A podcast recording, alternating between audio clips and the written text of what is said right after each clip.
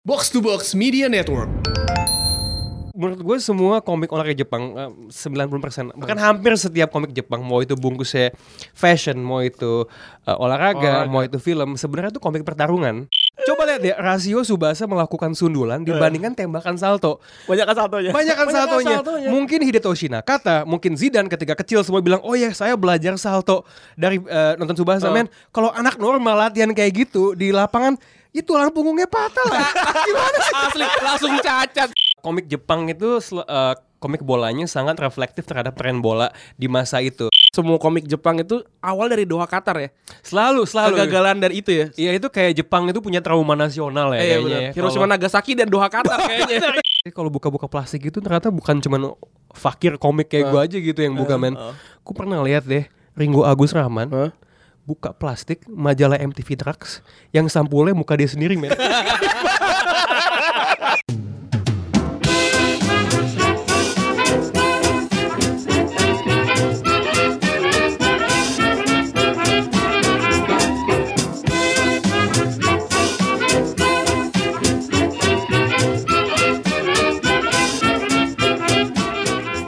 Barengan gue, kok gue doang ya? Balik barengan kita double pivot andalan Anda, ya kan? Ran, lemes banget Ran.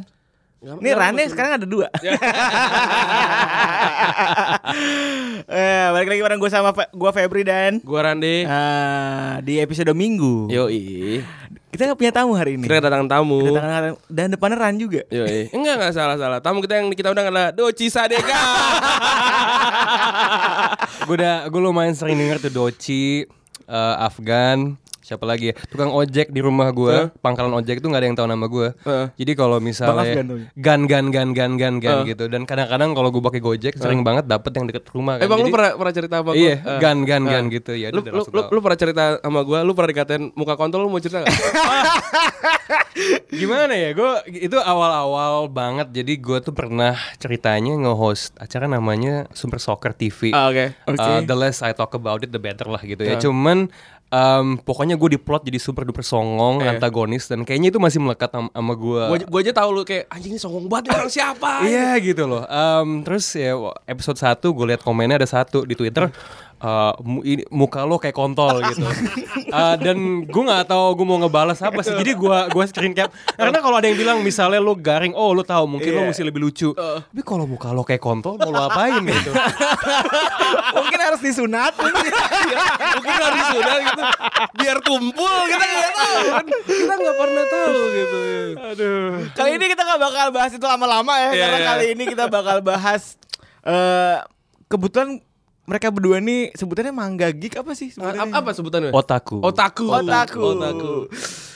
Kemarin waktu Rana ke Jepang, dia bilang katanya setiap kali dia malas kemana-mana, dia ke kafe manga ya, kafe komik gitu ya. Iya, walaupun sebenarnya gue nggak bisa bahasa Jepang ataupun bisa mengerti tulisan Jepang, cuman buat wasting time aja, buat duduk aja, buat nyolok kalau HP gue udah lowbat. Sama kebetulan kadang-kadang ada komik Jepang terbitan Media Alex gitu ya, yang entah kenapa nggak dilanjutin. Kayak dulu ada komik namanya The Pitcher, komik baseball. Oh, gue juga ngikutin. Yang sebenarnya nggak cuma tentang baseball doang, ya ada berantemnya, ada yakuzanya segala. Gue kepo karena scan-nya juga gak ada di internet. Jadi yang gue cuma ngambil kayak 5-6 jilid-jilid terakhirnya. Terus gue pantengin aja, gue lihat, oh ini ceritanya kemana sih gitu. Cuma buat menjawab kekepoan gue aja sih. Itu komik yang bagus tuh bukan, kita gak perlu baca tapi udah tahu ini kan ceritanya sebenarnya. Ya soalnya dan komik si The Pitcher yang sebenarnya judulnya itu bukan The Pitcher. Jadi ketika kadang-kadang komik Jepang ketika diterbitin di Indonesia judulnya berubah. Sebenarnya judulnya itu Nanto Magoroku. Tokoh utamanya seorang pitcher namanya Magoroku yang sebenarnya kerjaannya nggak cuma main baseball, makan daging matsuzaka, berantem main golf, lawan yakuza dan segala macam hal dalam hidup gitu. Jadi gue pengen tahu aja sih sisanya itu gimana. Gue 10 tahun, gue 11 tahun kenal sama Randi. Randi tuh di pertemanan gue tuh dominan sekali kalau ngomongin komik gitu. Sangat dominan. Saat ini, sekarang ini dia diem aja cuy. Gue sangat menantikan di masa-masa ini sebenarnya. Akhirnya gitu kan. Tapi tadi kan ngomongin komik Alex ya. Lu tahu ada terbitan komik ini apa sih namanya? Yang ngaco-ngaco tuh? Raja Wali Graffiti. Wah itu the best tuh. Ada satu komik namanya Mr. IQ, lu tau gak? Gue agak lupa nih. Jadi Mr. IQ itu komik persis banget Doraemon. Uh-huh. Cuma semua Doraemonnya sama dia di delete, digambar ulang. Kalau itu kan rebutannya Raja Wali Cafe ya. Kalau gue inget dialognya tuh jadi sangat lokal, sangat jadi lo gue gitu. Sangatnya Betawi lah gitu. Kamen Senin ngatain kayak Goku kayak anjing lo gitu. Aneh banget gitu. Nah, sekarang gimana, kita mau ngomongin apa nih? Kita hari ini mau ngomongin karena sudah banyak request juga. Iya. Sudah banyak yang request juga bahas manga bola dong. Iya. Karena kan Indonesia tuh dulu gue aja nih yang nggak ngerti manga gitu kan. Gue bener gak sih nyebutnya manga apa mangga gitu enggak? Ya itulah mangga. Ya, gue yang ngerti manga tuh pasti tahu. Ya at least gue tahu Tsubasa. Ya standar tahu lah ya. Tsubasa, terus apalagi tuh Offside. Kali ini kita bakal ngebahas manga bola lebih dalam lagi bersama gue nggak ngerti bola, ya gue nggak ngerti manga bola, bola. Kan? Dan ini ada dua orang ini yang lebih. Jadi Febri kan kebanyakan diam sebenarnya. Ini ya disclaimer saja sebenarnya. Ya. Kita mulai mungkin dari yang paling dasar itu waktu kecil pasti anak 9 bulan tuh pasti terlena dengan Kapten Tsubasa. Ayo lihat semua, Kapten kita datang, seluruh penjuru kota puji kehebatannya. Yoi. Biasa makan sore kan ditemani oleh Kapten Tsubasa yang nendang setengah jam. TV 7. Tapi zaman itu cuma sampai lawan Hyuga nggak sih? Kayaknya ada deh sampai lawan Schneider ada sih. Ada. Oh iya yang si Wakabayashinya jadi kayak jahat gitu ya. Iya, sengaja jahat. Itu sengaja biasa jahat. Kan banyak banget adegan di komik dan kartun Jepang di mana temennya tuh kayak di depan temennya sendiri kayak sok jahat banget padahal punya tujuan yang mulia ceritanya. Padahal mereka masih SMP ya. Iya, lebay sekali gitu. Main perannya serius banget gitu. Lebay sekali. Lu suka Tsubasa? Honestly gue suka, walaupun sangat fantastik ya sebenarnya depiksi bola di komik dan kartun Tsubasa. Kalau dilihat ke belakang sebenarnya gue kalau komik tuh gue baca Offside sama Shoot dulu, Tsubasa anime, abis itu baru manganya, komiknya belakangan. Tapi gue nggak baca komik Tsubasa yang inti dulu. Waktu itu komik yang terbit terlebih dulu itu Tsubasa World Youth ya benar. Iya, yang dia di Republik Bunga aslinya. Iya kan di Bunga. Dan yang terbit tuh terbitan bajakan dulu. Oh, jadi Dragon deh. Komik Dragon atau apa? Gue lupa. Yang kalau lo baca fontnya dari satu jilid ke yang lain selalu ganti, berubah. Terus kebalik-balik gitu. Kebalik-balik halamannya ada yang nempel. Iya. Dan komik Tsubasa yang itu tuh kalau nggak salah dia ikut World Youth ya. Jadi ceritanya ikut kejuaraan U17 atau U17 ya. U17. Dan ya Tsubasa ceritanya sangat fantastik, heroik, ajaib, agak berlebihan nggak sih? Dan sebenarnya sangat berlebihan ya. Cuman gue juga punya teori tentang itu karena menurut gue semua komik olahraga Jepang 90% bahkan hampir setiap komik Jepang mau itu bungkusnya fashion, mau itu olahraga, mau itu film, sebenarnya itu komik pertarungan. Iya benar. Cuman genre-nya alamnya beda-beda karena gini loh. Iya. One Piece sama Naruto itu kan komik pertarungan. Iya. Tapi yang satu bajak laut, yang satu ninja. Iya. Jadi warnanya aja diganti. Bungkusnya beda, Pak. Bungkusnya aja berubah. Berarti even kalau fashion pun ada pertarungan ya berarti. Ada. Ada salah satu komik yang gue suka banget ya namanya Runway 2Rate. Lu cari aja scan-nya kalau mau. Itu tentang fashion design. Battle adu-aduan bikin baju. Kalau gue yang Born to Cook juga sama. Masak. Berantem. Dan lu bisa ngeliat polanya kan kayak oke. Ada orang, ada tujuannya mau jadi apa, biasa ketemu musuh gitu kan. Ketika musuhnya kalah, selalu ada eskalasi. Nah biasanya buat ngegambarin kalau musuh berikutnya tuh kuat banget. Musuh berikutnya tuh ngalahin musuh ya. Asli. Musuh sebelumnya dengan sangat gampang kayak gitu loh. Bener, kalau misalkan One Piece itu langsung ketemu sama Mihawk di komik pertama mati dia. Habis gitu loh. Mati banget. Gak ada tanya gitu loh. Iya bener. Nah kalau Tsubasa jurus paling yang lu suka apa? Oke, jurus yang gue paling suka itu di World Youth ada salah satu tokoh namanya Stefan Levin, Kapten Swedia. Dia tokoh dengan rambut paling keren di Tsubasa menurut gue. Polem kayak Iqbal cuma lebih Iqbal Kobe Junior. Cuman lebih ekstrim lagi. Menang temennya di PWG. Ingatnya Iqbal. Oke. Dia punya tembakan andalan namanya Levin Shoot. Jadi bolanya sebelum ditendang dia putar sampai putarannya tuh kayak peluru gitu loh. Kan peluru kalau tembak dari pistol kan ada rotasinya kan. Nah, itu ceritanya saking cepatnya dan saking kerasnya ketika ditepis sama kiper, Wakabayashi tangannya patah satu nahan itu gitu loh. Sampai akhirnya Wakabayashi nemuin cara nangkepnya kayak gangsing. Iya gitu Mas. Yang... Sama dia latihan tinju waktu itu. Bener, jadi bener. Dia akhirnya sadar kalau tidak semua bola harus ditangkap. Bener. Bisa lo tepis sebenarnya gitu. Kemana aja. Gua mana aja. Tapi ya yang lucu dari Tsubasa adalah mereka tuh enggak pernah ngoper di depan gawang, ngerti enggak sih? Kayak lu kan enggak usah gocek. Lu enggak usah ngesut kenceng-kenceng kali. Lu bisa oper pemain lu tinggal ini aja. Tinggal tapin gitu kan. Dan kalau lo perhatiin ya keganjilan Tsubasa, dia kan selalu memilih untuk melakukan hal yang fantastis padahal situasi tidak menuntut itu. Benar.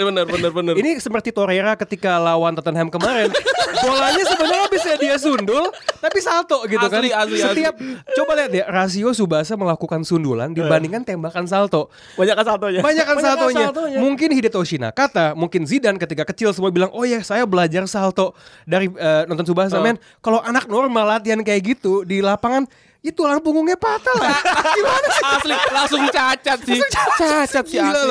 Asli. Tapi sebenarnya kalau di lu nonton anime tapi. Iya, kalau Tsubasa animenya dulu ya. Nah, kalau gua enggak nonton anime. Dan ngikutin. Tsubasa itu gue lumayan ngikutin karena zaman dulu kan belum ada streaming segala apa kan. Jadi mau enggak mau lu mesti pantengin TV-nya sampai habis gitu. Jadi gue nonton Tsubasa gue tuh dari animenya dulu kan belakangan. Shoot gue nonton animenya tapi gue baca komiknya dulu. Kalau anime bola obviously nggak sebanyak manga bola di sini. Whistle ada juga gue nonton. Kalau nggak salah Whistle ketika masuk ke TV 7 kalau nggak salah ya itu seingat gue gantiin Tsubasa. Iya benar. Kan? Tapi umurnya nggak lama kan? Memang dan jumlah episodenya seingat gue nggak sebanyak. Komiknya nggak sepanjang Tsubasa, walaupun cuma 25. Tapi sebenarnya ada sih gue lah, cuman belum terbit. Oke, ada W2 atau apa gitu. Tapi settingannya tuh kayak bertahun-tahun setelah itu. Yang gue suka dari Whistle tuh orangnya tuh emang nggak jago-jago banget gitu loh. Iya, lumayan jago sih. Cuman ya nggak jagoan utamanya mungkin yang enggak. Tsubasa emang kelemahan paling besar adalah Tsubasa harus menang. Dia lebih hebat dari Superman. Superman tuh masih ada kryptonit kelemahannya. Tsubasa apa? Bener enggak ada. Tsubasa enggak ada gitu. Soalnya kayak Tsubasa tuh emang dia enggak pernah kalah ya. Paling-paling banter. Enggak, dia seingat mungkin ya di Road 2002 ketika dia masuk Barcelona dia pernah kalah lawan si Rivaul gitu. Cuman di pertandingan yang meaningful hasil paling buruk. Oh, dia pernah kalah lawan Meiwa. Oke, awal-awal ceritanya. Tapi habis itu menang. Dan 65 waktu SD. Belum naik SMP. 65. Ya, pertandingan pertama lawan Hyuga waktu itu. Kita akan menyebutkan lagi ya beberapa manga dan anime yang kira-kira cocok nih buat lu pada yang terutama kayak gue nih pengen catch up, pengen tahu gitu manga-manga bola yang mulai dari mana aja. Nih? Mulai dari mana nih? Tadi kita udah nyebut Tsubasa. Itu common banget pasti Tsubasa ya kan. Terus gue dikasih bisikannya sama Andri, sama Randi. Itu ada lagi apa nih? Shoot. Shoot gila sih. Lu mau ngomong dulu bagaimana? Lu dulu aja. Kan katanya biar lu dominan dikit lah. Randi akhirnya kalah. Shoot gila sih. Oke, kalau Shoot itu sebenarnya ceritanya agak melodramatik ya. Tentang trio yang main di SMA Kakegawa yang SD dulu dong, enggak ada SD. SD gue mau lupa malah. Silakan giliran buat dominan ya. Wah, lupa. Soal abis gue lupa SD-nya. Kakek-kakek juga singkat gue. Iya. SMP-nya. Kakek SMP-nya. Kita apalah segala macam. Iya. Kalau nggak salah, Iya SMP-nya kakek kita. Terus SMA kakek kita jadi salah satu lawan yang sebenarnya ketika SMA. Cuman ya di situ ada trio, ada Toshi, ada Kazuhiro, ada Kenji. Itu ceritanya Kenji itu kiper. Tokoh utamanya Toshi striker, sama Kazuhiro ya kayak gelandang serang lah kayak second striker. Geniusnya gitu. Yang kebetulan sebenarnya di epilognya dia ternyata main di Arsenal ya. I had to say that. Cuman hal yang paling ikonik tentang Shoot adalah sebenarnya mereka semua masuk ke sekolah Kakegawa karena terinspirasi sama satu legenda namanya Kubo yang sebenarnya dia main meskipun gue merinding bawangke.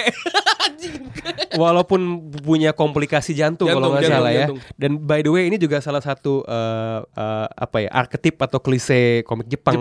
Ada pemain yang sebenarnya jago banget tapi dia punya penyakit gitu. Misugi Jun gitu. Misugi Jun di Tsubasa yang sorry gue agak balik ngomong soal Tsubasa dikit. Yang jago banget. Tapi setiap kali main mau udah sembuh, mau 10-5 tahun kemudian selalu bilang, tapi dia sakit jantung. Dan lu tau gak? Ini kenapa gak berobat aja sih? Iya dia berobat Iya, tapi sebenarnya kayak nggak pernah benar-benar pulih. Dan dia punya cewek yang kalau lu lihat tokoh cewek itu nongol di komik, berarti bentar lagi Misugi bakal sakit. Iya, iya. Jadi pikir lapangan. Iya, pikir lapangan. Kehadirannya itu cuma Yayoi. Dia ada hanya untuk mengingatkan kita semua kalau Mitsugi sakit jantung. Tapi si ceweknya itu pernah berbuat baik.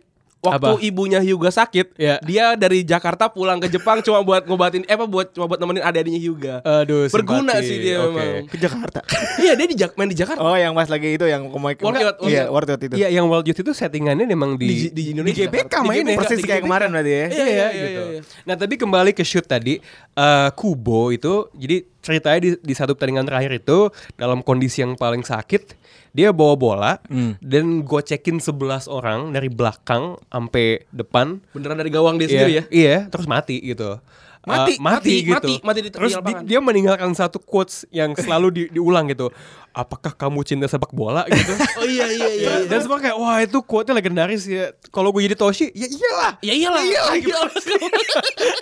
Apa sih? Dan dia tuh kalau nggak salah main di Frankfurt ya. Iya. Nah itu satu hal yang juga mau gue bahas ya.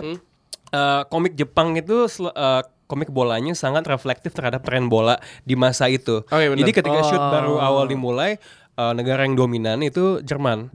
Makanya jagoan-jagoannya main di Jerman. That's why Tsubasa juga kan 70-an 80-an Wakabayashi main ke Jerman. Waktu itu musim terakhir Schneider Jerman gitu kan. Itu kan Karl Heinz Rummenigge sih. Belakangnya doang diganti. Dan kelihatan juga komik-komik Jepang. Offside juga tadi disebut. Offside juga si jagoan utamanya Goro Kumagaya. Itu juga kemudian dia main di Jerman juga. Yeah. Jadi waktu itu emang Jerman itu kiblatnya. Dan lu bisa lihat juga komik lain kayak misalnya Fantasista di 90-an 2000-an. Kiblatnya Itali. Jadi sebenarnya selalu terlepas dari level apa ya, absurd atau realisme bola di dalam komiknya sendiri, inspirasinya itu selalu ada dari perkembangan sepak bola di zaman itu. Dan ngomongin inspirasi Bang, semua komik Jepang itu awal dari Doha Qatar ya. Selalu kegagalan dari itu ya. Iya, itu kayak Jepang itu punya trauma nasional ya kayaknya ya. Hiroshima, Nagasaki dan Doha Qatar kayaknya. Iya. Satu insiden di kualifikasi Piala Dunia 94 di mana situasi udah masuk injury time, kalau skornya sama Jepang akan masuk Piala Dunia. Irak gitu. Kok nggak salah satu dari keduanya ya.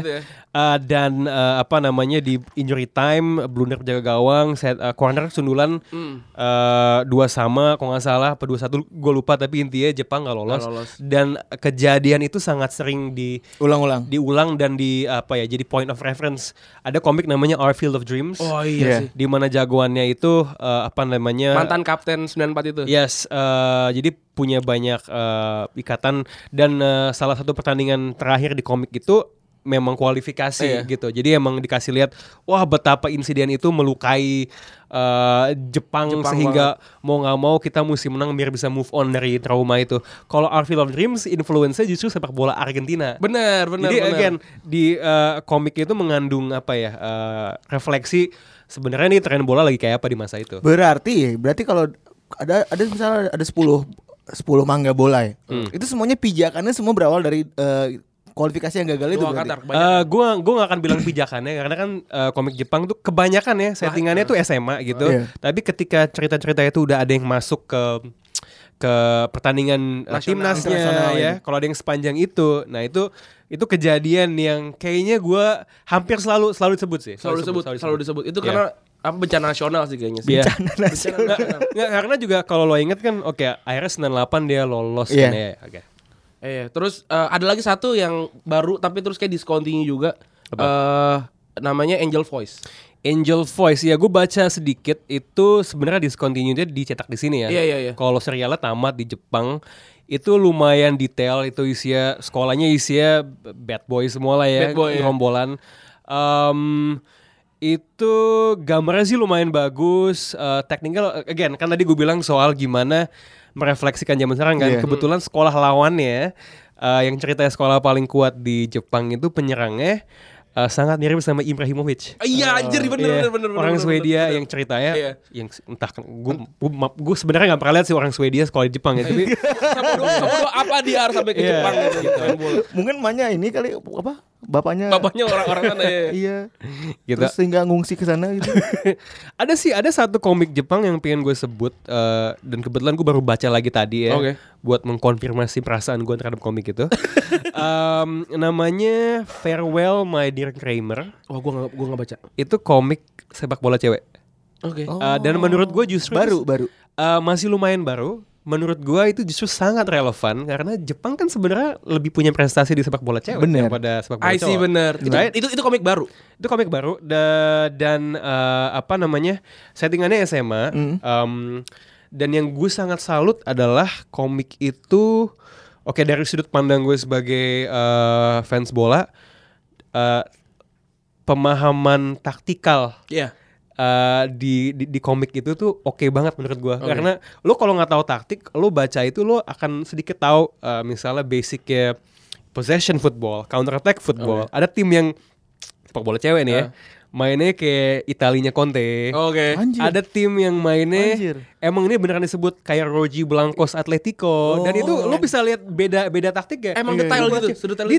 Detail tapi enggak ribet. Okay. Ada tim yang gaya mainnya direct football. Jadi dan menurut gue sangat tidak mengada-ngada. Tapi di sisi lain lu masih bisa mendapatkan sedikit gambaran terhadap permasalahan bola cewek. Karena walaupun Jepang itu lebih berprestasi di sepak bola wanita, tetap aja karir profesional lo sebagai pemain bola cewek itu nggak akan bisa segelimang lo kalau main bola cowok. I mean that's just the fact of how it is gitu. Jadi hal-hal kayak itu juga diangkat, masalah-masalah kayak sebenarnya lo mau ngapain sih jadi sepak bola perempuan, isu-isu itu diangkat di komik itu.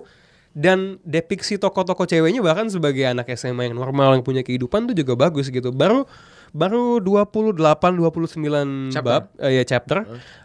Tapi menurut gue sih oke, gambarnya bagus. Itu komik bola yang belakangan buat gue cukup stand out. Di Mangarok ada? Ada sih kayaknya, seharusnya ada. Ada ya? Seharusnya ada. Gue senang banget sih. Gue orang yang gak bisa kecap sama komik. Senang baca komik. Cuman gue nggak tahu harus mulai dari mana ya. Tapi kalau lu mau mulai dan lu suka taktik sih Giant Killing ya nggak sih? Iya, Giant Killing obviously karena lu fokus terhadap pelatih. Iya, manajerial ya. Iya, manajerial. Dan itu kayaknya nyata sih. Setahu gue ada pemain Jepang yang pindah ke Leicester setahu gue. Terus dia cedera dan hilang gitu loh. Okazaki berarti. Sorry, kebanyakan lari soal Okazaki kan. Tapi enggak, itu salah satu arketip banyak komik Jepang yang sosok pelatihnya itu seorang pemain yang sebenarnya dia bisa bersinar di luar, tapi tiba-tiba cedera misterius, hidupnya jatuh, kemudian bangkit lagi sebagai pelatih. Roberto Homo gitu. Karena bahkan di Farewell My Dear Kramer yang gue bilang tadi, pelatih juga kayak gitu. Oke. Itu tapi sebenarnya Tapi sebenarnya kalau berarti komik Jepang tuh bisa dibilang sebenarnya itu gampang ditebak ya, cuman hanya hanya perspektifnya aja yang diubah pasti. Iya, kadang-kadang ada arketip yang cukup konstan ya, dalam artian lo bisa ngelihat, tinggal dia ngembanginnya kemana sih. Itu sih yang lo suka. Pertandingan antar negara atau antar SMA? Kalau gue sih SMA ya. Komik bola ya. Semua deh komik. Semuanya dari overall.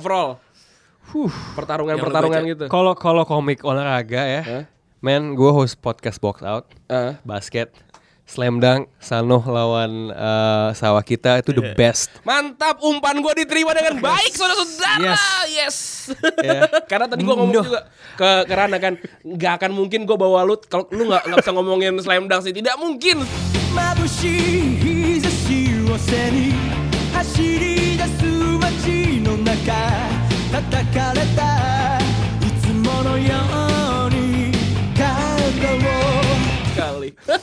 Enggak, tapi Slam Dunk tuh buat gue masih.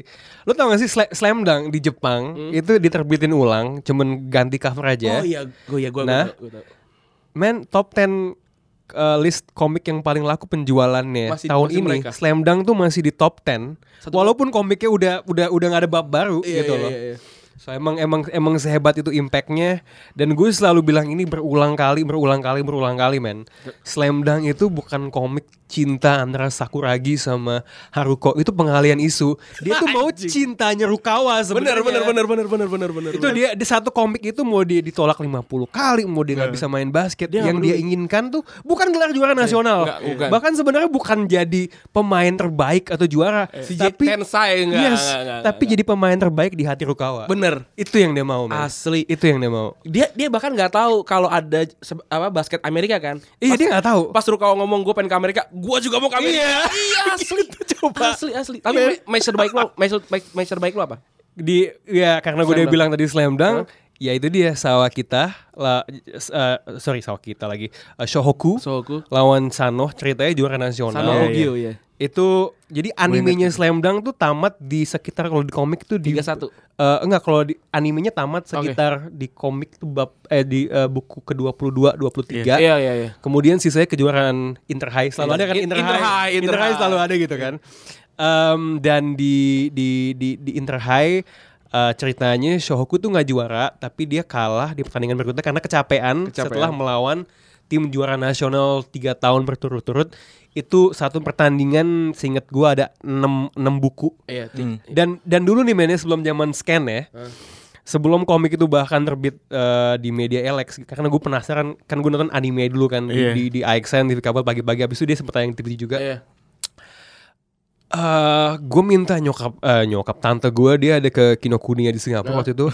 Lo beli tolong nitip buku bahasa Jepang bab 2, buku ke-25 sampai 31. Oh dulu di sini belum ada. Iya, gue pantengin gambarnya, gue buka dulu masih di Yahoo Groups gitu-gitu kan. Ada grup yang bikin kayak summary-nya gitu. Jadi gue lihat laptop, lihat buku. Wow. Pertandingannya 6 bab, 6 buku intense, dan seinget gue kayak 3-2 bab terakhir pertandingan itu tuh nggak ada dialog, man. Nggak ada dialog, just pure action, man. Nggak ada apa ya, kayak kan by minute by second ya, kayak 14 by second, man. 13. Intense banget. Dan spoiler buat yang belum baca gitu ya, kalau belum baca lu kemana aja. Pengen pulang kan. Men, kayak tadi gue bilang soal gimana itu komik itu tentang mendapatkan hatinya Rukawa gitu kan. Rukawa itu pemain yang ceritanya kelemahannya dia selfish.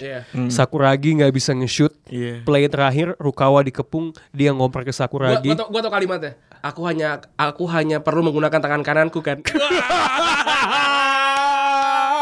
Gila. Itu kalau bahasanya Amor, master basket gue. Walaupun komik. Amor orang baik. Udah lo ngomongin komik bola lah, kamu lah. Jangan ngomongin basket nih. Gila. Aduh. Tapi lu tadi cerita yang tadi yang lu buka Yahoo dan lu gue bayangkan ini tahun berapa ya? Itu 2000 awal. 2000 awal. Kelas berapa? Itu kayak gue kelas 5 atau kelas 6 SD kali ya. 6 SD kayaknya. 6 SD ke 1 SMP mungkin ya. Anjing, gue kayaknya lagi main layangan. Tapi ya komik lah, lu kena media aja. Iya. Gimana? Lu pengen nanya apa lagi? Ya, gue kalau tadi Slam Dunk itu personal view gue itu yang bikin teman-teman SD gue yang tanda kutip rada-rada kemsut dan kampung itu jadi bawa basket gitu kan. Padahal enggak ada lapangan basket di SD gue gitu ya. SD gue SD negeri gitu ya kan. Terus bawa basket, terus ada pas lagi dipasangin ring sosok ngambil kursi gitu terus. Tapi nombok. Tapi small detail yang dibikin sama si siapa namanya yang buat Takehiko Inoue. Takehiko Inoue itu keren banget. Dia tuh ngaku kalau dia tuh kesulitan gambar rambutnya Sakuragi. Karena dia dibotakin, terus dia kayak ada panel kecil gitu kayak jadi lebih mudah menggambarnya gitu. Jujur banget. Lu tau nggak kenapa sumber saya rambutnya pirang? Kenapa? Karena pengarangnya sebenarnya males ngarsir. Iya serius. Dia ngaku. Akira Toriyama ngaku. Kayak apa coba hubungannya rambut lu jadi pirang sama kekuatan lu bertambah? Nggak ada. Dia ngaku sebenarnya karena anjing gue malas nih harusnya gue syuting. Dan sebenarnya Takehiko Inoue juga punya komik basket yang pakai kursi roda ya. Real. Gitu. Ya emang dia menurut gue sangat pintar memilih topik, risetnya bagus. Cerita dan progresinya kelihatan sih sebenarnya. Walaupun komik-komik panjang dia setelah Slam Dunk tuh belum tamat, termasuk Vagabond, lo bisa melihat apa ya ini orang tuh kayak nyari challenge baru.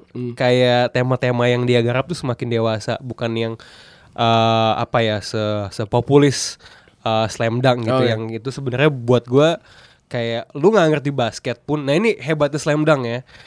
Lu nggak ngerti basket, lo bisa baca itu komik, lo bisa identify dengan pengalaman tokoh-tokohnya, lo bisa relate gitu. Itu salah satu kekuatan terbesar Slam Dunk. Kita ngomongin komik bola dong, apalagi dong tanya tentang komik bola. Komik bola tuh yang gue paling suka sampai sekarang sih tetap Tsubasa ya. Tetap Tsubasa karena sekarang juga berkembang Tsubasanya, karena jadi Tsubasa tuh kayak agak timeline-nya agak kacau gitu. Dia waktu masih kecil tuh tahun 90-an, tapi sekarang masih main. Dan umurnya juga masih 23 kan, masih olimpiades tau gue. Progresi hidupnya tuh saingan sama Doraemon. Abadi. Sama Conan coba gila gitu kan. Conan tuh secara statistik seharusnya kematian tuh kalau lo hubungkan secara matematis, orang mati karena ada Conan di situ. dan dia enggak pernah naik kelas kan? Enggak pernah naik kelas anjing. Berarti 365 hari dia ketemu lebih banyak dari hari itu.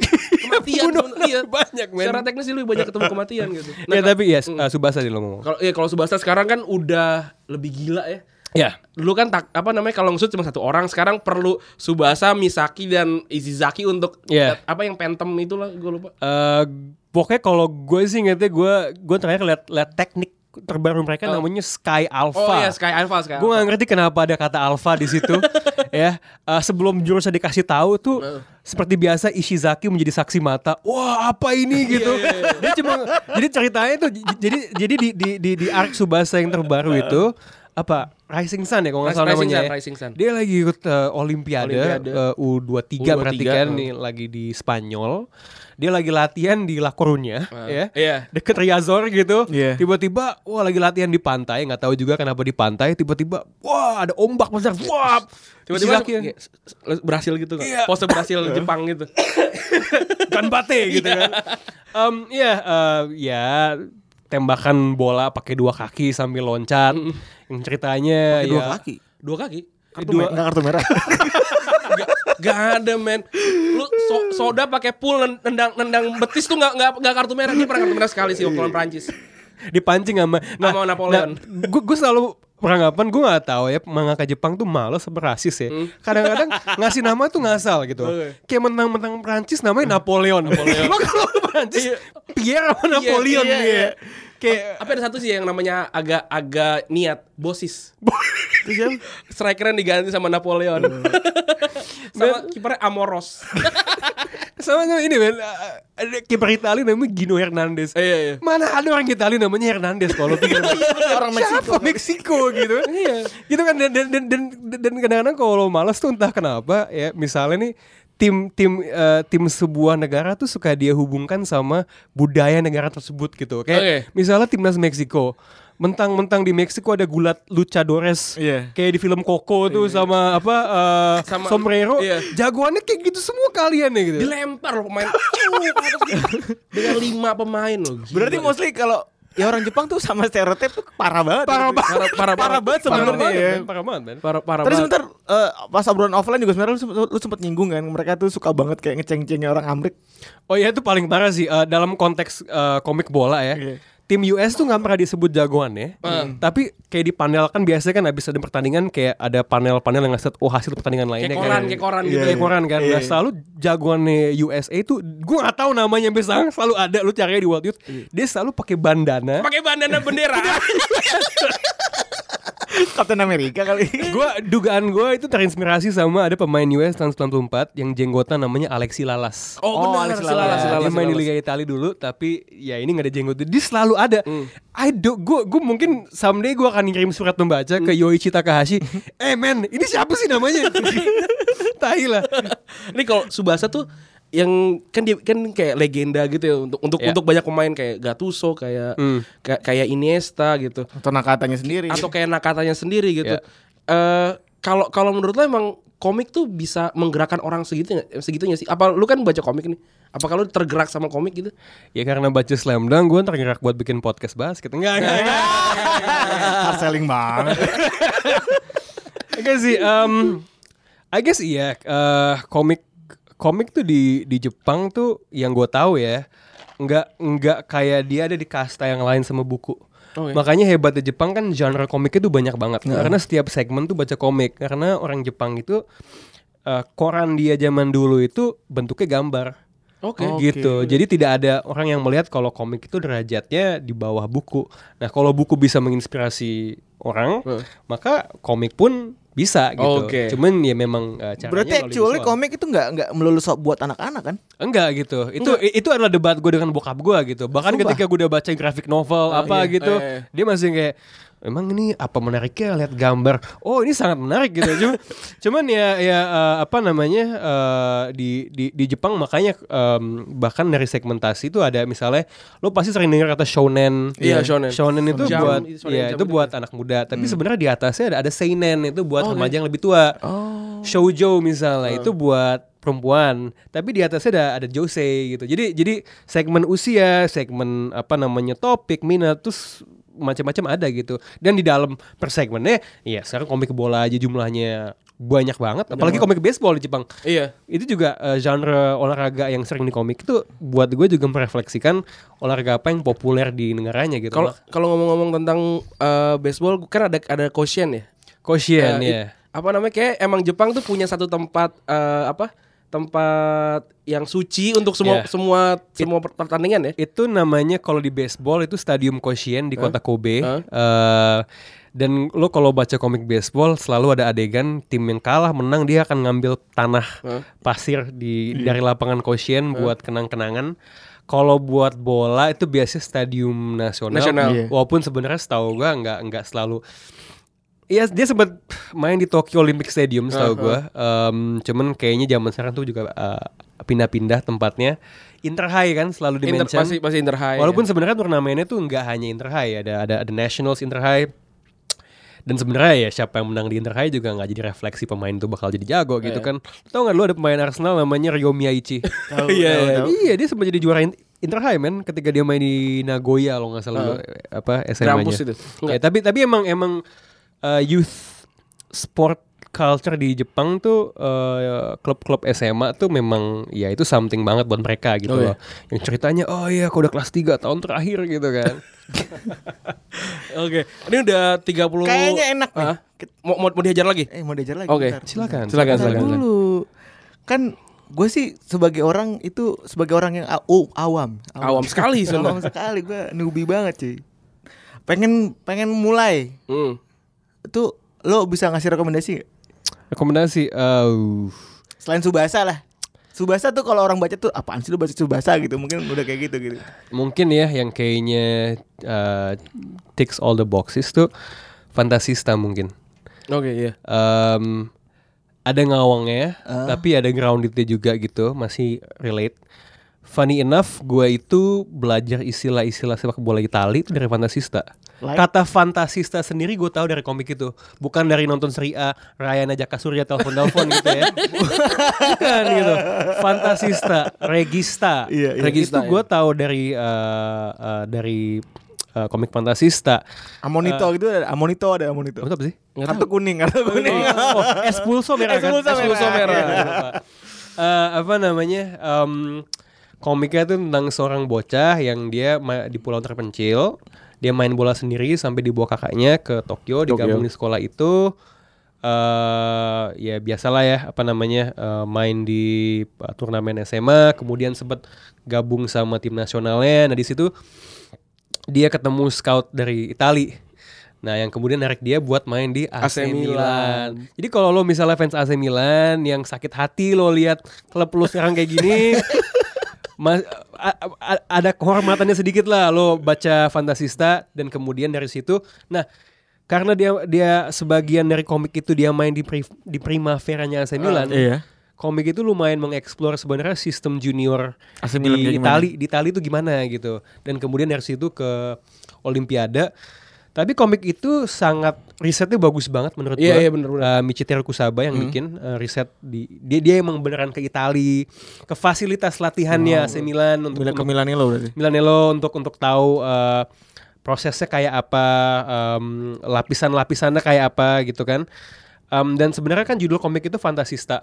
Karena pada masa itu ceritanya sepak bola Itali sudah menjauh dari keberadaan seorang fantasista yang dianggap tidak modern. Asli bener. Sedangkan tokoh ini karena skill individualnya bagus, ya dia itu mainnya fantasista. Jadi sebenarnya ada semacam konflik gitu. Walaupun dia ke Italia, dia main dengan gaya yang sudah ditinggalkan, akan punah. Iya, akan punah gitu. Dan dia juga setelah itu ketemu lawan utamanya yang juga tipikalnya fantasista gitu. Cuman, nah, lo mesti baca komiknya gitu buat tahu, wah ini apa ya, eksplorasi taktikalnya kayak apa. Kalau lo Ren? Kalau gue sih Giant Killing.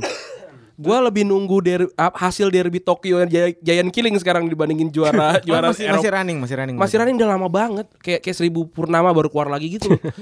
Dan gue nggak tahu ada scan-nya nggak sih? Nggak ada ya kayaknya. Scan-nya ada ya? Scan-nya ada, tapi gue karena gue drop itu komik, tapi bukan karena nggak bagus sih, karena memang banyak aja yang gue baca. Cuman jangan-jangan scan-nya sama yang terjemahan lokalnya jangan-jangan lebih maju terjemahan lokal. Iya, udah komik 45 dan gue beli kalau gue suka tuh gue beli ininya apa hard copy-nya gitu loh. Hard copy-nya. Yeah. Sama ya paling selain itu juga yang tadi gue bilang komik bola cewek itu menurut gue itu oke banget. Apa judul tadi? Farewell Dear Kramer. Oh, oke. Itu tapi enggak ada hard copy ya? Enggak ada hard copy ya. Buat gue that's kalau lo mau entry point bola yang bola cewek itu dikit ya. Yang nggak terlalu klise, gambarnya bagus, tapi juga bisa bikin lo ngerti bola juga, taktik. That's one of the best comics out there. Tapi kita tuh berhadapan sama stereotype. Kalau komik itu for apa sih? Children. Buat anak-anak. Bocah. Iya. Buat anak-anak. Lo sebagai dua orang geek. Di rumah lo pasti deal with your parents kan? Iya. Yeah. Gimana? Apa lo basa-basi lo cuekin aja udah lo mau ngomong apa gitu? Iya sekarang kan umur gue juga udah mau kepala 3 bener lagi ya. Jadi sebenarnya bokap gue juga udah gak nasihatin. Men dulu tuh bokap gue saking gak sukanya mau komik, dia cuma satu men dia beliin gue. Waktu gue misalnya dapet rapot masih SD, gue ranking dibeliin itu komik seri tokoh dunia tau gak lo? Oh iya Walt Disney. Iya enggak sih ya. Paling gue bilang gini deh, lu nonton film Marvel lu bisa ketawa-tawa itu basic kan dari komik. Bener. Yeah. Jadi menurut gue komik tuh kalau cuman hal yang paling sering orang bilang tentang komik tuh adalah men lu nggak baca komik tuh tidak melatih imajinasi lo. Bodoh itu orang. Nah. Men, lu kalau ngelihat orang-orang paling imajinatif di dunia bacanya apa sih kebanyakan? Komik. Nah, itu komik, bro. Salah satu stereotip yang gua dengar juga tuh. Pasti komik gitu. Komik. Jadi gua bilang itu, gua juga bokap gua kebetulan ya sukanya sama hal-hal yang ya kayak pemilu, politik gitu-gitu kan. Ya gua kasih lihat komik-komik yang tentang itu. Oke. Sesimpel itu. Jadi gua kasih lihat kalau sebenarnya ya cerita atau isu yang serius pun justru menjadi sangat menarik ketika diceritakan dalam medium komik, karena justru orang yang mungkin nggak terlalu suka baca tuh jadi bisa paham isu itu. Kalau gue tuh kan gue dulu tidak pintar-pintar amat sebenarnya. Jadi tiap kali gue nggak ranking tuh komik gue dibakar.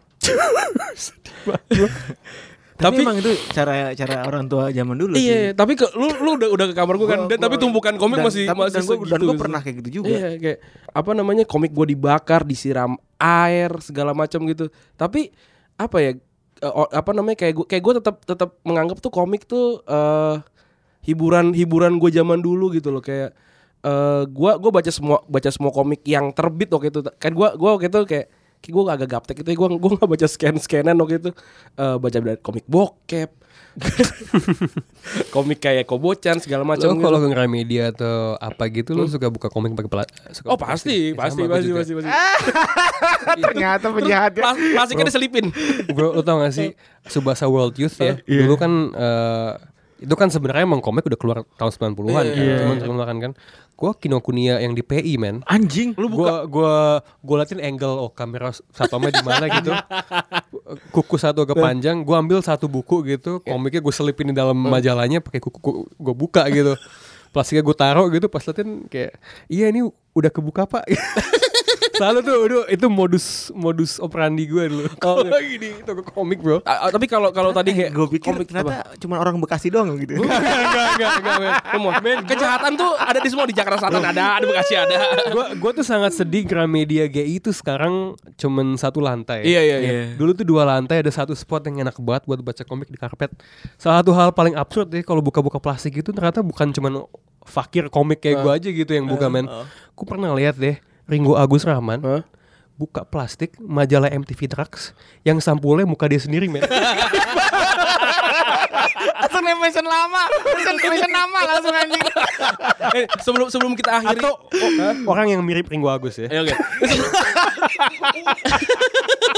Ini Pep, sebelum kita akhiri episode ini, apa namanya yang bab ini nih, gue pengen lu nyebutin satu komik yang kayak anjing nih, ini Taibas ini komik keren banget gitu. Terserah, nggak sport. Siapa? Gue lu. Kalau Febri kan nggak baca komik. Dia paling donal bebek. Cibi Marokocan mungkin gue. Ya satu lembar abis.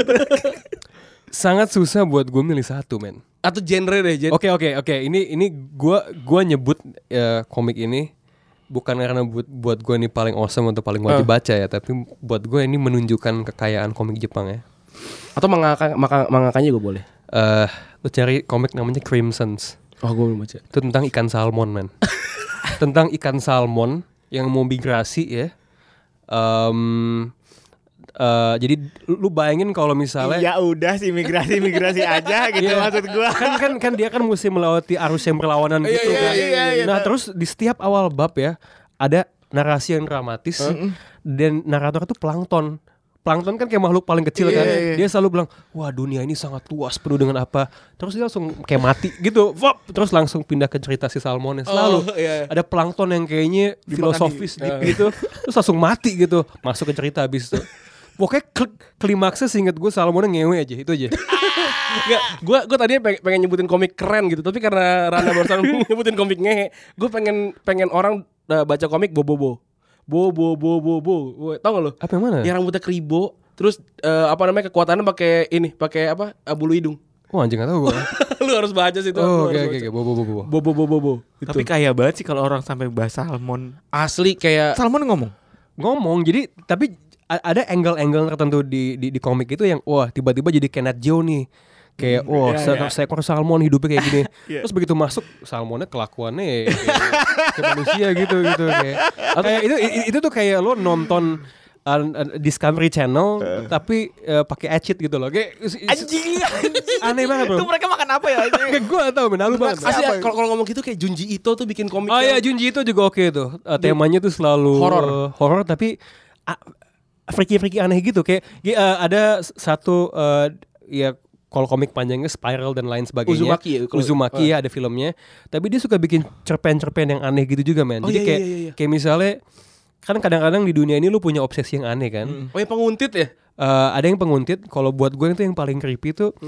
Jadi ceritanya komik itu tentang munculnya potongan-potongan di jurang yang bentuknya kayak orang gitu.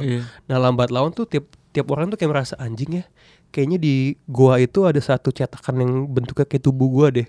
Terus terpancing orang-orang itu kayak masuk aja ke situ, terus ngilang. Freaky banget gitu. Iya. Itu Junji tuh merinding sih karena gambarnya realis gitu. Sebenarnya realis itu cuma freaky aja. Kurus kayak kalau lo baca tuh lo bukannya kayak ketakutan tapi kayak what the fuck sih gitu loh kayak. Kalau gue ngeliat buku di toko komik di toko buku terus gue kayak lucky pick gitu, gue milih-milih aja terus gue baca, itu kira-kira bakal seru gak sih? Enggak. Apalagi kalau series gitu. Gantung sih. Iya, kalau udah long running let's say udah buku kayak 50, buku 40 sih agak susah. Kalau dari satu gitu gue nggak mungkin. My Hero Academy itu masih ada komik satunya kan di ini. Gue coba baca sekian aja, gue gak tahu sih. Oh, okay. Mungkin harusnya ada. Tapi satu hal, lo nyebut My Hero ya. Komik tuh gue ngeliat influence-nya agak cyclical. Okay. Jadi kan sekarang film superhero banyak ya. Salah satu komik shonen yang paling laku tuh My Hero tuh menurut gue inspirasinya tuh justru komik Amerika. Okay. Oh iya. Iya kan, tema superhero tapi komik Jepang. Atau ada juga, ini pasti lo tahu juga One Punch Man. Itu juga sangat influence kayak superhero Amerika. cuman sangat komikal lah. Jagoannya yang botak selalu ngalahin jagoannya itu sekali pukul. Itu ada dua komik apa gimana sih? Ada dua komik apa gimana sih? One Punch Man gitu. Jadi dulu ada web komiknya, kemudian yang bikin tuh sebenarnya gambar komiknya iShield 21 dan yang lucu tuh nama dia tuh Saitama. Iya, Saitama. Saitama itu kalau di Jepang kayak Bekasi sebenarnya di sini. Oke. Jadi kalau ada One Punch Man versi Indonesia, Bekasi. Nama dia Bekasi. Karena Crayon Shinchan juga di Saitama. Saitama. Jadi Saitama itu kayak kota di luar Jepang. Suburban. Semua kota kepisah sih. Dan penduduknya itu banyak yang commute ke Tokyo buat kerja gitu. Urawa Red Steam itu kalau tahu. Udah cukup Pep? Udah tercerahkan sebenarnya. Penutup satu sih. Boleh. Kalau buat lo yang ngeledek ini belum menutup. Kita kan akan satu segmen lagi ngomong sama Rana. Segmen ini. Yeah. Buat lo yang ngomong sama Rana itu. Buat lo sama Rana terus ngeledek Rana ngomongnya apa Inggris Indonesia Inggris. Gue depan dia minder anjing. Gue jadi ngomong tuh kayak ngomong spellingnya salah mulu aja. Enggak apa-apa.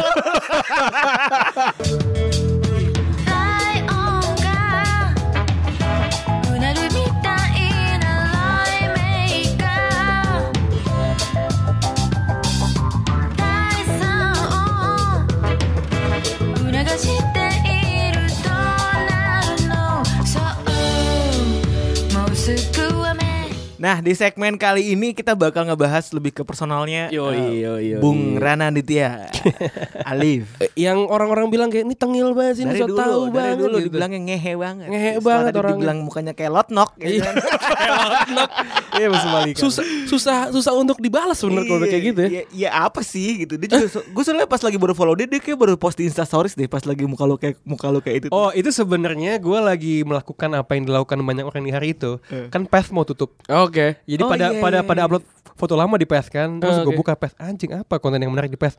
Oh iya, screen cap dari Twitter ketika pertama kali ngeliat gue masuk Super Soccer TV gitu. Itu kayak pokoknya gue inget lah, apa namanya, ada muka gue kayak lotnok gitu kan.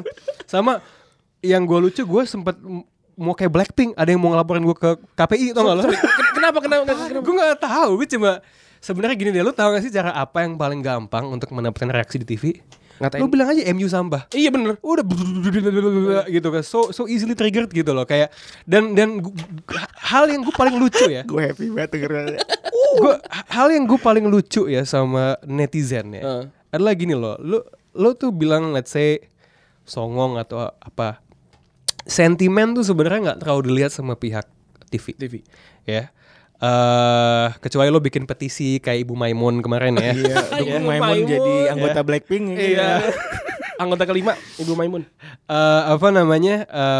Tapi itu bukti kalau ada engagement terhadap acara lo gitu loh. Iya benar. Kalau lo emang gak suka, lu jangan nonton gitu. Iya biar ratingnya turun. Biar turun walaupun sebenarnya kalau satu orang yang gak nonton juga gak peduli sih. Iya. Dan sebenarnya satu hal lagi adalah untuk TV kayak yang di Mega Kuningan itu, patokan mereka itu bukan rating tapi share karena belum sebenarnya kan belum nasional kan. Jadi bisa aja dalam kalau gue di TV gue lihat ada 5-10 komentar yang bilang yang sebenarnya ya nggak apa-apa sih, cuman gue juga bingung melihat nilainya. Kalau lu bilang kayak songong, oke. Terus lo lihat replay lu kayak oke, gue songongnya di mana kan muka gue emang kayak gitu loh. Apa salah DNA ibu gue gitu atau apa gitu ya? Bukan sesuatu yang bisa lu rubah gitu. Iya gitu, udah dari sananya gitu loh. Jadi dan terus terang ketika dievaluasi aman, oke, show. Jadi nggak ada satupun. Lu juga sebenarnya pengen tahu ya, sebenarnya salah gue di mana sih? Iya gitu kayak mungkin sebenarnya ide yang bagus adalah salah satu hater gue sekali magang jadi produser. Terus pas evaluasi dia bilang tadi tuh lo kayak lotnok. Itu anjing. Pasti banyak yang bertanya-tanya kayak, "Nih Rana kenapa ngomong bahasa Inggrisnya lebih banyak daripada bahasa Indonesianya? Kenapa sih emang?" Sebenarnya itu adalah statistik yang sangat misleading ya, sama dengan lo bilang Reza Rahadian main di semua. Asik temen juga. Karena kalau sebenarnya lo hitung baik-baik tetap aja bahasa Indonesia lebih banyak pasti. Oke, kalau di box out kadang-kadang kebawa soalnya sama Paul gitu kan kayaknya, dan ngomongin basket tuh anjingnya statistik ini sebenarnya istilahnya dalam bahasa Indonesia apa ya gitu nggak ada. Memang kadang-kadang lebih enak ngomong bahasa Inggrisnya gitu dan lebih apa ya, lebih simpel aja ya benar. Tapi menurut gue juga entah kenapa ada image kalau gue so Inggris, pas semua host-host lain di Net Soccer semua gitu. Men kadang-kadang coba lihat, kadang-kadang Valen, kadang-kadang Bimo, kadang-kadang ada pertanyaan yang mereka ngomong pakai bahasa Inggris juga. Jadi menurut gue sebenarnya itu lebih ada image kalau gue tuh campur-campur, padahal sebenarnya dalam show tuh gue nggak terlalu kayak gitu. Ada gue tuh sangat suka ngulik ya kalau bahkan walaupun itu gue jadi host, jadi gue sangat suka proses nyari data tuh buat gue menyenangkan nyari stats gitu. Gue tuh kadang-kadang misalnya ada istilah kayak expected goals, itu statistik yang gue XG. Kalau gue coba nerjemahin ke bahasa Indonesia nggak ada padanan kata umumnya, dan sebenarnya gue lumayan sering ngomong tentang kata itu karena menurut gue itu stats yang bisa yang menjelaskan jalannya pertandingan, siapa yang dominan dengan lebih akurat daripada ball possession atau jumlah shots. Karena melihat kualitas peluang. Tapi kalau orang udah nggak suka sama gue dan nganggap gue so Inggris, when I say that, ketika itu bahasa Inggris kan, ketika gue mengatakan itu, gitu kesannya tuh gue sok gitu. Padahal itu kan apa ya, hal yang justru pengen gue bawa ke acaranya. Tapi ya mau gimana ya, gue senang punya ada grup WhatsApp box out gitu. Gue liat komentarnya, wah anjing ya fans basket ini lebih tahu dari gue nih, data, opini, analisisnya. Gue buka Instagramnya acara itu, gue liat KST, Gus Ipul, Mang Ujang. Ini bahaya laten flashballisme tuh. Gila loh. Kita bikin akun untuk lawan flashball gitu. Iya, ya Allah. Tapi lu tuh pernah tinggal di luar? Gue pernah di Indiana, di US, masih kecil. Makanya tim basket kesukaan gue Indiana Pacers. Dan itu dia, men, kalau lu mau anak lu suatu hari nanti ngomongnya super duper Jakarta Selatan, jangan lu asuh di Jakarta Selatan. Lu bawa keluar ketika usianya balita sampai kelas 2-3 SD, bahasan pertamanya akan bahasa asing. Atau cara yang lebih mahal ya lo ke Jakarta Barat, lo ke salah satu sekolah internasional itu. Lo bisa ngeliat kan kalau weekend gila men, anaknya ngomongnya kayak native, bapak ibunya struggling gak bisa ngomong kayak gitu kan. Tapi salah satu insight gue tentang Jakarta Selatan, anak-anak Jaksel yang beredar saat ini salah satunya sih kayak gini, bener pasti. Pasti waktu kecil itu pasti tinggal di luar atau sekolah internasional at least lah. Dan gue nggak menganggap mereka lebih tinggi juga gitu. Ya udah, emang nasib lu bagus, nasib gue enggak. Gitu. tapi ya, gitu aja. Tapi kalau boleh sedikit membongkar the whole Jakarta Selatan tinggi ini ya. Gue kalau ngelihat contoh-contoh kata-kata kayak kan which is itu sudah dipakai. Tapi anak-anak yang kecilnya di luar, dugaan gue ya, itu sebenarnya ngomong pakai which is. Yang biasa ngomong pakai kata which is ya, itu adalah account yang biasa kerja di agency atau startup. Gue perhatiin. Kenapa? Misalnya gini, gue bikin deck kreatif gue, day jobnya gue kerja di agency iklan jadi kreatif kan. Mulian loh ya. Oh boleh, perlu dekat gak? Gak apa-apa. Apa namanya, gue kan liat decknya nih kan ya. Ya gue slide, gue bikin bahasa Inggris lah atau bahasa Indonesia semua. Tapi biasanya story atau apa bahasa Inggris gitu kreatif biar satu. Gue lihat slide recap yang dibikin sama AE man, itu Jakarta Selatan banget man. Terdeliver, apparently, which is gitu, kayak kata-kata sifatnya tuh udah campur-campur semua. Justru dugaan gue mereka lah Jakarta Selatan yang sejati gitu. Gue sih kalau lu ngomong bahasa Inggris campur-campur ngomong ya, gue nggak masalah. Tapi kalau nulis campur-campur gue yang masalah sih, karena kan susah ya untuk dipahami ya gitu.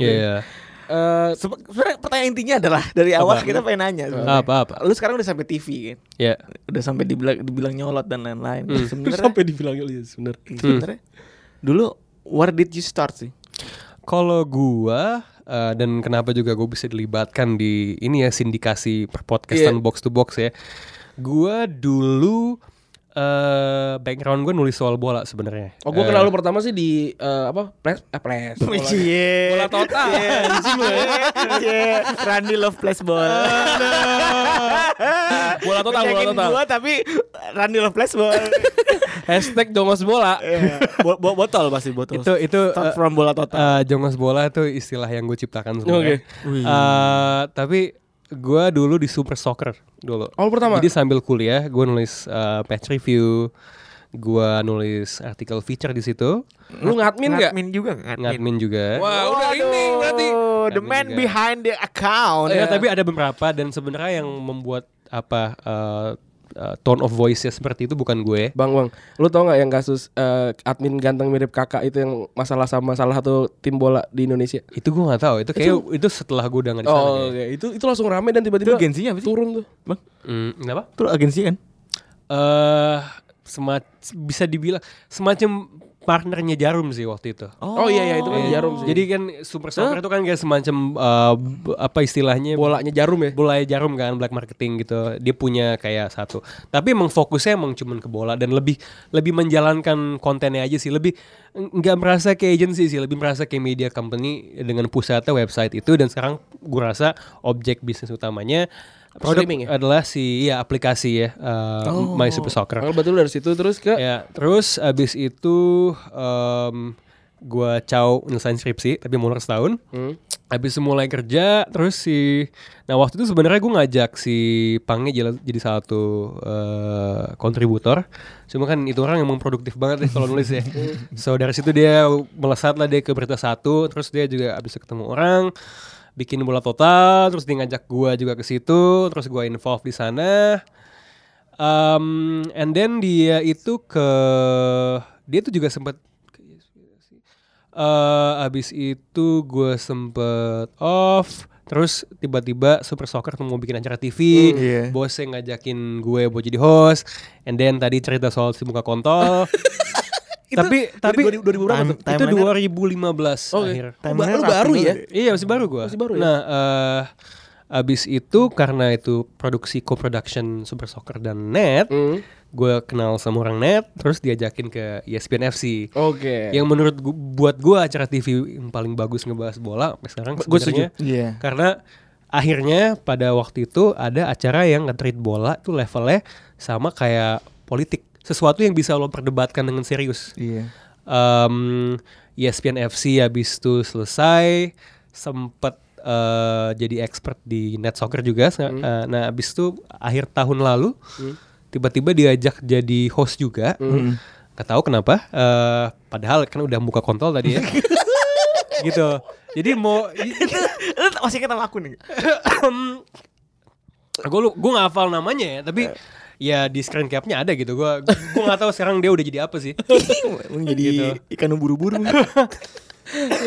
Ubur-ubur. Apa sebenarnya ada dua sih yang gue ingat, ada muka kontol sama muka tekotak. Gue lucu sih. Kalau tekotak tuh kok lo sampai nyebut brand gitu ya. Kayak. Apa muka? Sekarang gratis. Pokoknya sekarang gratis. Besok bayar pokoknya. Tekotak besok bayar. Terus ya udah habis itu host ya, apapun kata netizen gue selalu ada. Tapi acara itu memang butuh. Jadi gue tuh sebenarnya statusnya tuh host backup. Soalnya host-host yang lebih terkenal ada yang main film, ada yang apa. Jadi dia mesti syuting. Kayak misalnya si Ganindra Bimo, dia sang kerjanya bikin film mulu, absen sebulan. Jadi gue sebenarnya lebih ke, makanya gue jarang banget di Net Soccer tuh partneran sama si Bimo. Karena ya sebenarnya gue jatuhnya backup-nya dia gitu. Dan sekarang juga ada Cicio gitu. Satu hal yang sebenarnya buat gue gak masalah, tapi ini menurut gue justru ceng-cengan gue yang paling telak tuh bukan muka kontol sih sebenarnya. Sempat gue dibully, dibilang gini, wah itu Rana satu-satunya host yang jumlah followersnya belum ada kaknya ya. Bener sih. Itu sama painin dia. Kak gitu kan. Terus si Valen juga kayak ngatain gue, anjing ya, kameramennya aja mau lo followersnya banyakan kameramennya. Lo semua follow temen gue. Cuma Valen baik hati sih. Dia abis itu kayak, guys semua follow temen gue. Iya bener sih. Yang 1000k gue, yang 1000 gue duluan baru.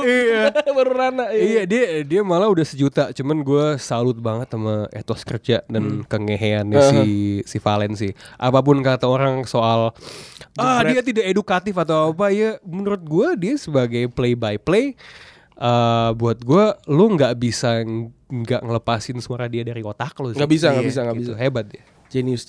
Nah, tadi kita udah tahu lah nih backgroundnya Rana kayak gimana, terus sampai TV tuh kayak gimana. Sekarang gue pengen seperti waktu nanya ke coach ya, tiga lagu nih. Lu terdampar satu pulau, terus iPod tuh sih cuma 3 lagu. Lagu pertama lagu apa? Oh, As Long As You Love Me, Backstreet Boys, man. I don't care who you are, where you're from, what you did, as long as you love me, who you are. Wah, kenapa? Man, gue nyanyi lagu itu depan temen gue waktu lagi makan bersama kelas 2 SD. Ini di luar? Enggak, di sini, men. Pas gue udah balik gitu. Okay. Waktu gue bahasa Indonesia gue masih jelek banget. Lu tau gak sih hal orang Purworejo ya lu. Hal paling absurd yang gue temukan di Indonesia ketika gue balik tuh WC jongkok, men. Gue kira tuh duduk tau gak di situ, men. Dan gue duduk soalnya gitu anjing gitu. Oke, lagu kedua Sometimes Britney Spears, man. There's things about me you just have to know. Sometimes I run, sometimes I hide, sometimes I'm scared of you, but all I really want is to hold you tight. Enak aja lagunya, men. Lu gak suka toxic?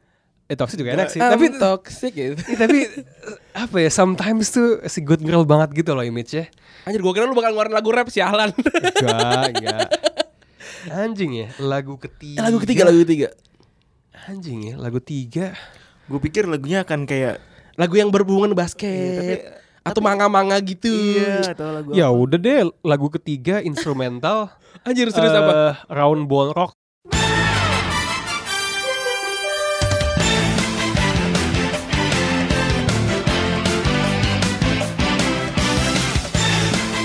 Itu theme song NBA. Oh iya, on tahu. NBC. Beberapa tahun yang lalu, gue gak tahu nih bayar atau enggak, si Amar ngasih liat gue link videonya. TVRI, men, buat berita pakai tim song itu. Gue gak tahu itu ngebajak atau apa gitu. Mungkin gak 15 detik kali. Apaan? Mungkin gak 15 detik kali. Iya, mungkin. Oh iya, di bawah. Jadi gak ada royalty. Masih bisa ya gitu.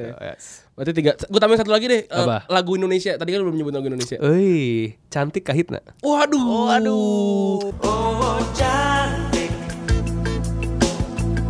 bukan ku ingin mengganggu,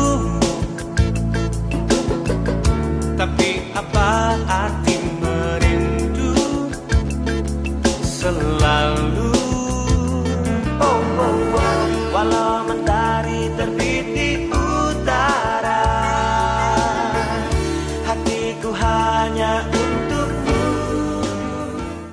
Ada seleranya, ada ini nggak? Nggak, itu ada. Lagu Indonesia yang pertama yang gue suka. Dulu gue kalau naik mobil ke SD tuh gue puter berulang-ulang gitu. Oke. So dope kan lagu itu. Oke, ini pas banget, ini udah sejam nih. Gue yang puas banget mengulik Rana dan komik-komiknya. Gimana, Feb? Lu udah puas banget ya? Gue aja sebagai orang yang bisa dibilang nggak kecap sama komik. Pengen kayaknya seru ini kalau gue baca komik lagi gitu. Karena nanya-nanya lu deh, Ran. Ya, nanya-nanya lu baca di mana? Baca gitu. Di mana? Bacanya di Mangarok, di mana? Bisa baca sekian. Atau cara membuka dengan menggunakan kuku, cara gimana?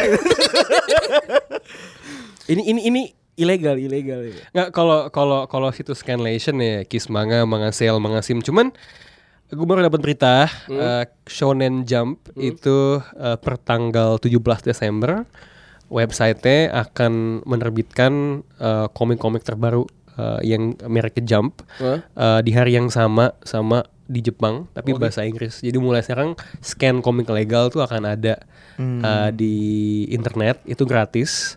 Gratis, tapi kalau lo mau lihat back issue, lo bayar, tapi bayar cuma $2 sebulan. Bentar, back issue orang-orang nggak tahu apa, Bang. Oke, back issue tuh isi lama. Oke. Iya, jadi jilid lama gitu. Okay. Dan katanya itu bisa ada sampai 10,000 bab. Okay. Dan itu harganya hanya $2 sebulan. Gue ya berapa tuh, 30,000 ya? 30,000 ya, gitu sih. Udah kayaknya udah sangat cukup ya kayaknya. Sangat cukup, 1 jam. Udah tahu kita membahas tentang kelotnokannya Rana. Iya. Sorry kalau misalnya kebekasian podcast kalian jadi agak jaksel. Agak-agak naik motor dikit kita. Thanks buat yang udah dengerin hari ini. Semoga buat yang belum baca manga bola terutama ya bisa ke-trigger dan banyak dapat knowledge dari manga bola. Gue menarik banget sih, gue pengen banget baca yang sepak bola cewek itu, kayaknya asik banget. Masih lupa tadi. Iya nanti kita bisa denger lagi. Oke. Makanya gue nanya dia pakai namanya apa coba dan gitu. Double pivot bak apa? Double pivot andalan Anda cabut. Yoi. Gua Febri cabut. Gua Rani cabut. Thanks buat Rana. Dadah. Bye bye. Bye bye.